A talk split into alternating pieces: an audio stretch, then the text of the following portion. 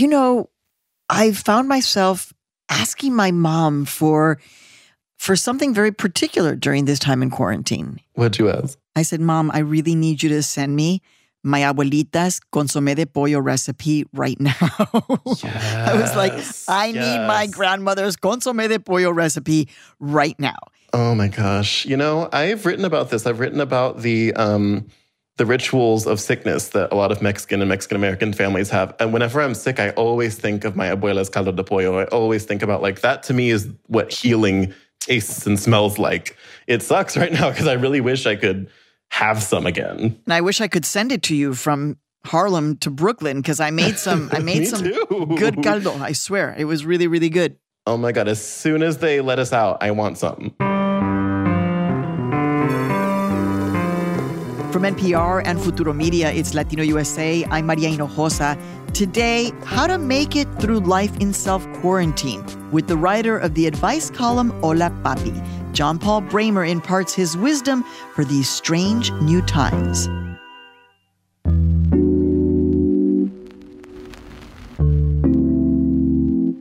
By now, your life has probably been impacted in some way by the coronavirus pandemic. And no matter where you live, the expert advice is basically the same. Stay at home if you can, social distance yourself, and try to prevent this spread. Now, the Latino USA team has been working remotely for the past several weeks. In fact, I'm recording this from my home studio, and we're really lucky to be able to do this. But also, like you, this has been a hard transition. It's tough to confront this as our temporary new normal. I was looking for advice, so I called up writer John Paul Brammer. He's the author of the popular advice column Hola Papi. You know, one thing that's sort of been going through my mind a lot is that a lot of people are going through the same thing at once, and that's not a common experience at all. As an advice columnist, John Paul has touched on a large range of topics from race to politics to mental health to sexuality, being queer, and dating. And now he's fielding questions about life in the time of a pandemic.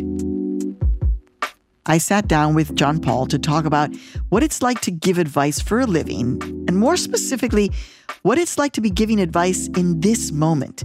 And later, he'll be answering questions from you. Hola, mi querido papi. it's good to talk to you in quarantine. In quarantine, here we are. So, dude, I need to know a little bit about this. Okay. How is it that you end up writing an advice column? Was this something that you dreamed of? it's completely by accident.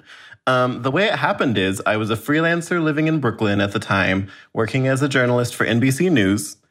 And I was really struggling to make it as a writer. You know, it doesn't pay a whole lot, especially when you're just starting out. And Grindr, of all places, had just launched a new outlet and they were looking for columnists to write new things, get readers excited. So I'm broke at the time, right? And I'm like, okay, I want to write something every single week so that I can make more checks, basically. No, no, no. thought- Wait a second. Wait a second. That is such an hijo de inmigrantes kind of thing to do. That you're just like, okay, I gotta, I gotta get paid. Oh my god, I love this. Okay, and then what happened?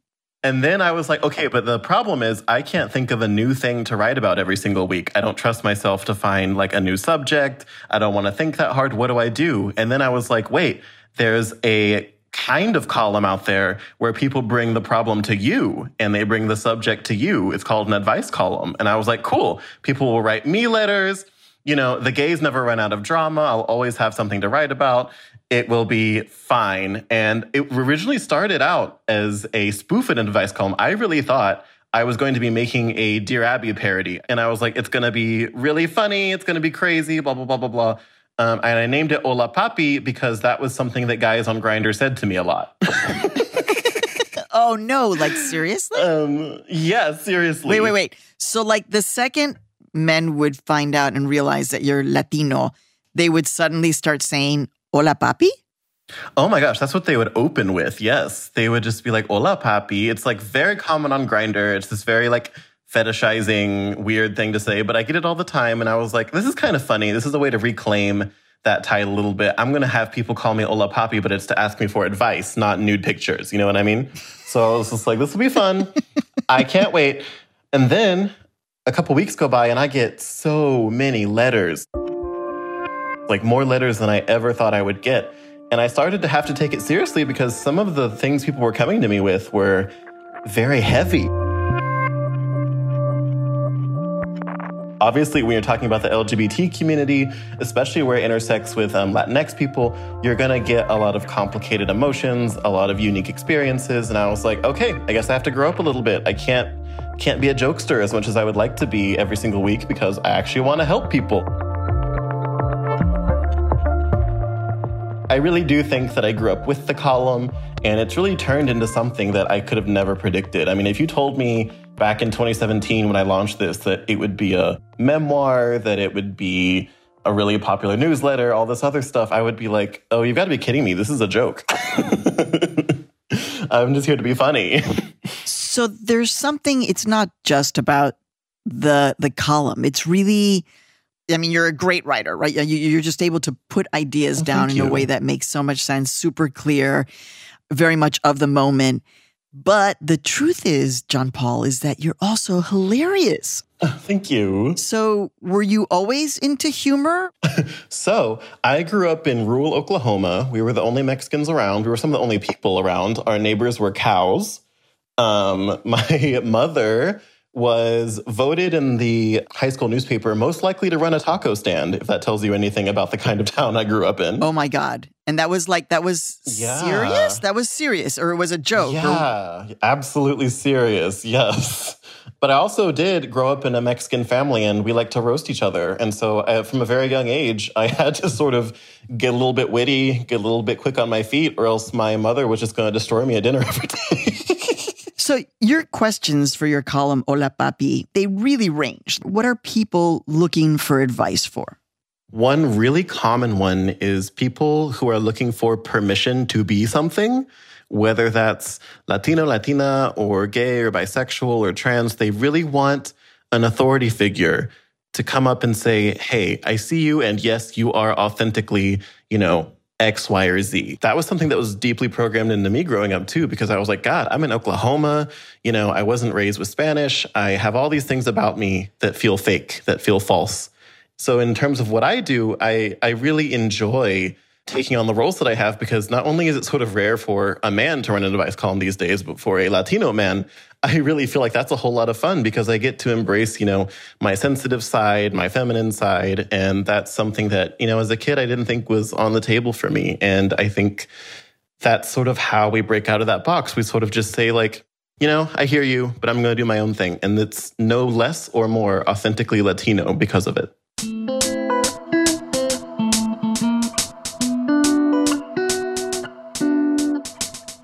you feel that because of what we're living through right now, COVID 19, that there's kind of like a self help renaissance? Ooh, I really do think that we as Latinos are at our best when someone else is sick. I know that like when I was sick as a kid, my abuela would sort of stop being this like cranky, miserly old woman that she was, and she would become this like, oh mijo, you're sick. Let me make you some soup. Let me just like help you. Let me put a rag on your head, etc. I have that same instinct, I think.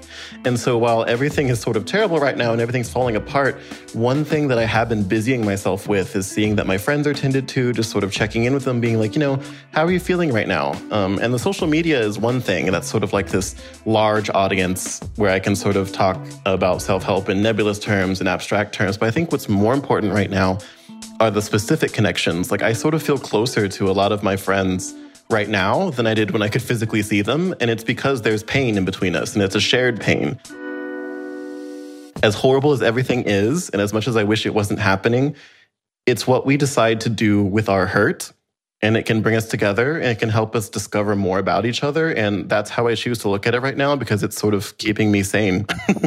a lot of people, including me, really have been struggling with uh, the self isolation.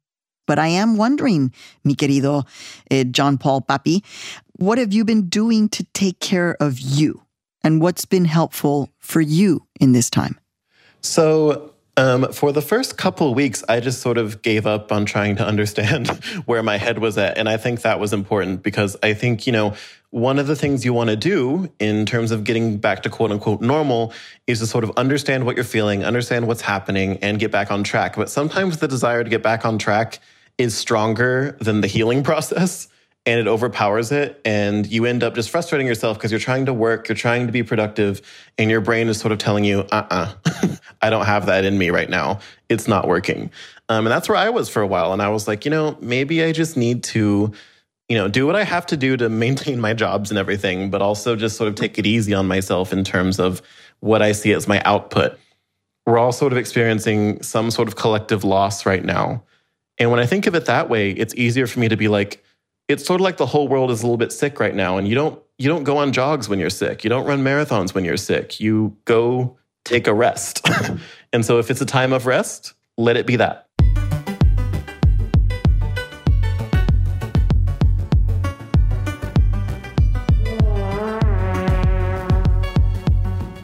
Coming up on Latino USA, you called in with your questions during this trying time, and Hola Papi writer John Paul Brammer is here to answer them.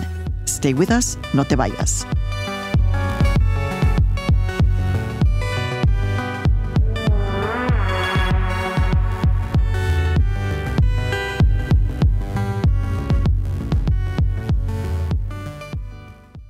This message comes from NPR sponsor BetterHelp, the online counseling service dedicated to connecting you with a licensed counselor to help you overcome whatever stands in the way of your happiness. Fill out a questionnaire and get matched with a professional tailored to your needs. And if you aren't satisfied with your counselor, you can request a new one at any time, free of charge. Visit betterhelp.com slash Latino to get 10% off your first month. Get the help you deserve with BetterHelp.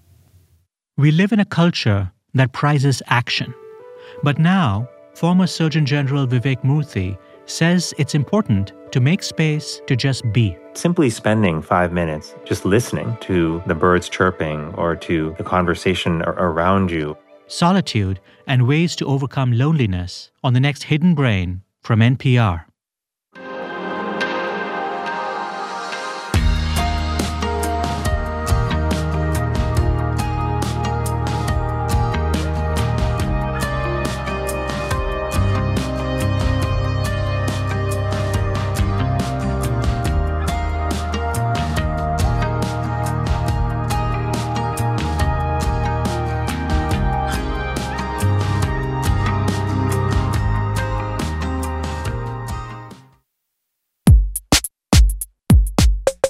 Hey, we're back. Now, you, our listeners, called in with some of your questions for Hola Papi, and we're going to play some of those voicemails now. Thank you so much to everyone who called in. And for a few of you, we've got some answers. John Paul Brammer is going to take it from here. Hola, Papi. My name is Alejandra, and I'm calling from Los Angeles. And I was really hoping you could help me I feel like these past few weeks I've busted way too many WhatsApp conspiracy theories that I've heard from my mom. She's hearing them from her friends from church, from her friends back home in Nicaragua, from family here in LA, in California, in the US. And it's just, she keeps giving and getting this information that I think is a little well intentioned, but absolutely wild. So if you have any advice, I'd greatly appreciate it. I'm really tempted to just take her phone at this point because if I can't stop at least everyone else in our family, I least can stop her, especially now when knowing the right information can, you know, really be life saving. I just, I can't engage anymore. So if you have any advice, I would greatly appreciate it. Hi, Alejandra. First of all, I think if I knew how to counter misinformation and conspiracy theories between abuelas and church groups, I would be getting paid a lot more right now. I think it would be really funny if you actually confiscated your mom's phone. That would be hilarious. But it's just not a practical solution in the long term. I think that the best that we can do is present counter information, verified information, and let them pick it up or put it down. Because we can't really force people into thinking a certain way, even if it's people we love and even if we're correct. That's just not how things work. I think it's really smart if you could find some voices that, you know, your family is already accustomed to or that already trusts, or even if people they don't know who are in the community, people, you know, who look and sound like them. Those are great places to look. And in terms of delivery, make it feel more like a conversation than it is you correcting them. When people are afraid, they tend to cling to things that can give them easy answers. And that's kind of where conspiracy theories come from. So know where it's coming from. It's not an excuse, but it is an explanation. And move forward in truth and light. Good luck.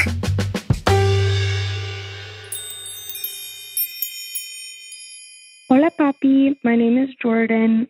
My advice that I need help with is I'm a college student that now came home for quarantine and my family gave my bedroom to my younger sister and now I'm here and I don't have a space at home, how do you deal with trying to kind of make space in a really crowded household during this time? Hey, Jordan. So I'll just tell you a little bit about my situation right now. I am in Brooklyn. I am in my apartment, the one I've been living in for about half a year now. I was very much in love with it when I first got here. And right now, I am more sick of it than I could have ever imagined in my entire life. For a lot of us right now, we're living in pretty suboptimal conditions when it comes to what we're waking up to and how we're living. All I can really ask you to do for yourself right now is try to create mental space for yourself. Try to remind yourself on a daily basis that this won't be forever. This isn't changing who you are at your core. You're going to come out of this. It's going to end up being a memory, an experience. I think it's also important to remember that, you know, your family, they're people, they're not these immovable forces of nature. Maybe there is something that can make this whole process a little bit less laborious and a little bit more tolerable for you that communication with your family can sort of open up? Hola, papi. My name's Roger, and I need to figure out how to tell my long term friend with benefits that it's a bad idea to hook up right now. I would love to see him, but my roommate works in healthcare, and I'm worried that I could expose this guy and his boyfriend to corona. Our relationship isn't usually this complicated. Please help. I haven't texted him in days. Hey, Roger. So I guess I would open with a question for you, which is why would you be afraid to tell this person that you have concerns over contracting COVID or you have concerns about spreading it to his partner or your partner? You know, when we're entering into any sort of intimate relationship, communication is really key. And communication is perhaps never more important than when we're communicating what we don't want or what our anxieties are, what our fears are we're in a moment where a lot of us are canceling a lot of things, be they relationships or plans or, you know, things we wish we were doing in the springtime. It's not fun. It sucks. Things are slipping through the cracks. And I think that what you're more worried about is having to find out if this will be one of the things that slips through the cracks. But if that's how it goes, then at least you can know that it was for the greater good. You know, we're all supposed to be isolating right now. We're not supposed to be hooking up with anyone. Um, so you can think of it as patriotic if that helps you a little bit. Um, but we're all having to make sacrifices at the moment. And this might be one of them. And in the grand scheme of things, I think it could be a lot worse. Hola, papi. This is Christina. Um, I'm having trouble keeping focused. Um, and I know in the scheme of things, that doesn't seem like a big deal with people dying and trying to eat, but mentally, I'm sure there's hundreds of thousands of people that are struggling with focusing on their creativity. I'm a writer personally, but anybody's creative endeavors. One take on it is that, you know, you shouldn't have to be able to focus in a pandemic and force yourself to be creative. That's ridiculous. But also, it's just really cathartic. People's art is what helps them survive mentally. So maybe if there's any advice on how to stay in that creative realm would be much appreciated. Hey, Christina. What I've been noticing over these past few weeks is that over time, we do to some degree adjust. It's just that it looks and feels different. Pouring myself my own coffee, setting myself down at a desk, and pretending like I was at a coffee shop just wasn't working. I find finally that my writing process is starting to come back to me. And it only took, what, a month or so? Um, to my mind, that's a lot of time to spend away from something I love, but it's not a dead end. I would suggest not giving up on these things that give you joy.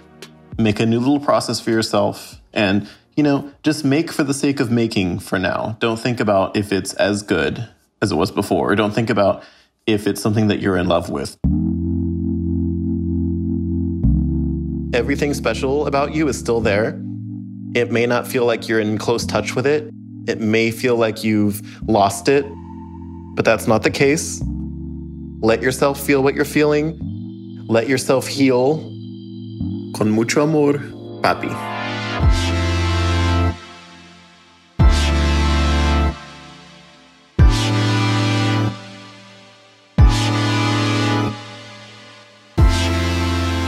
Thank you to John Paul Brammer for your wise words. John Paul Brammer is the author of the advice column Hola Papi and a memoir of the same name, which will be out in 2021. His work can currently be found at holapapi.substack.com.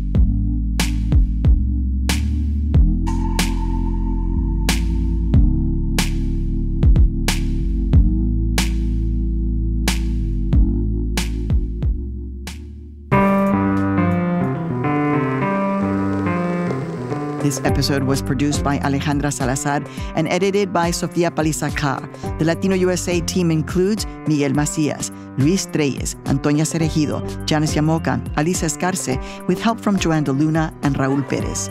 Our engineers are Stephanie Lebow and Julia Caruso. Additional engineering this week by Leah Shaw. Our director of programming and operations is Natalia Fidelholtz. Our digital editor is Amanda Alcantara. Our intern is Julia Rocha. Our theme music was composed by Xenia Rubinos. If you like the music you heard on this episode, stop by latinousa.org and check out our weekly Spotify playlist. I'm your host and executive producer, Maria Hinojosa. Join us again on our next episode, and in the meantime, I'll see you on all of our social media. Stay inside, stay safe. Ciao. Funding for Latino USA's coverage of A Culture of Health is made possible in part by a grant from the Robert Wood Johnson Foundation. Latino USA is made possible in part by the Heising Simons Foundation, unlocking knowledge, opportunity, and possibilities. More at hsfoundation.org. And the Wyncote Foundation. Oh, thank you so much. I feel uplifted now. I think I'm going to be good this week. it's going to be a better week just because of this interview. I really thank you. I'm Maria Hinojosa, and next time on Latino USA, a throwback to 2018. We take you on one underdog's journey to the World Cup. That's next time on Latino USA.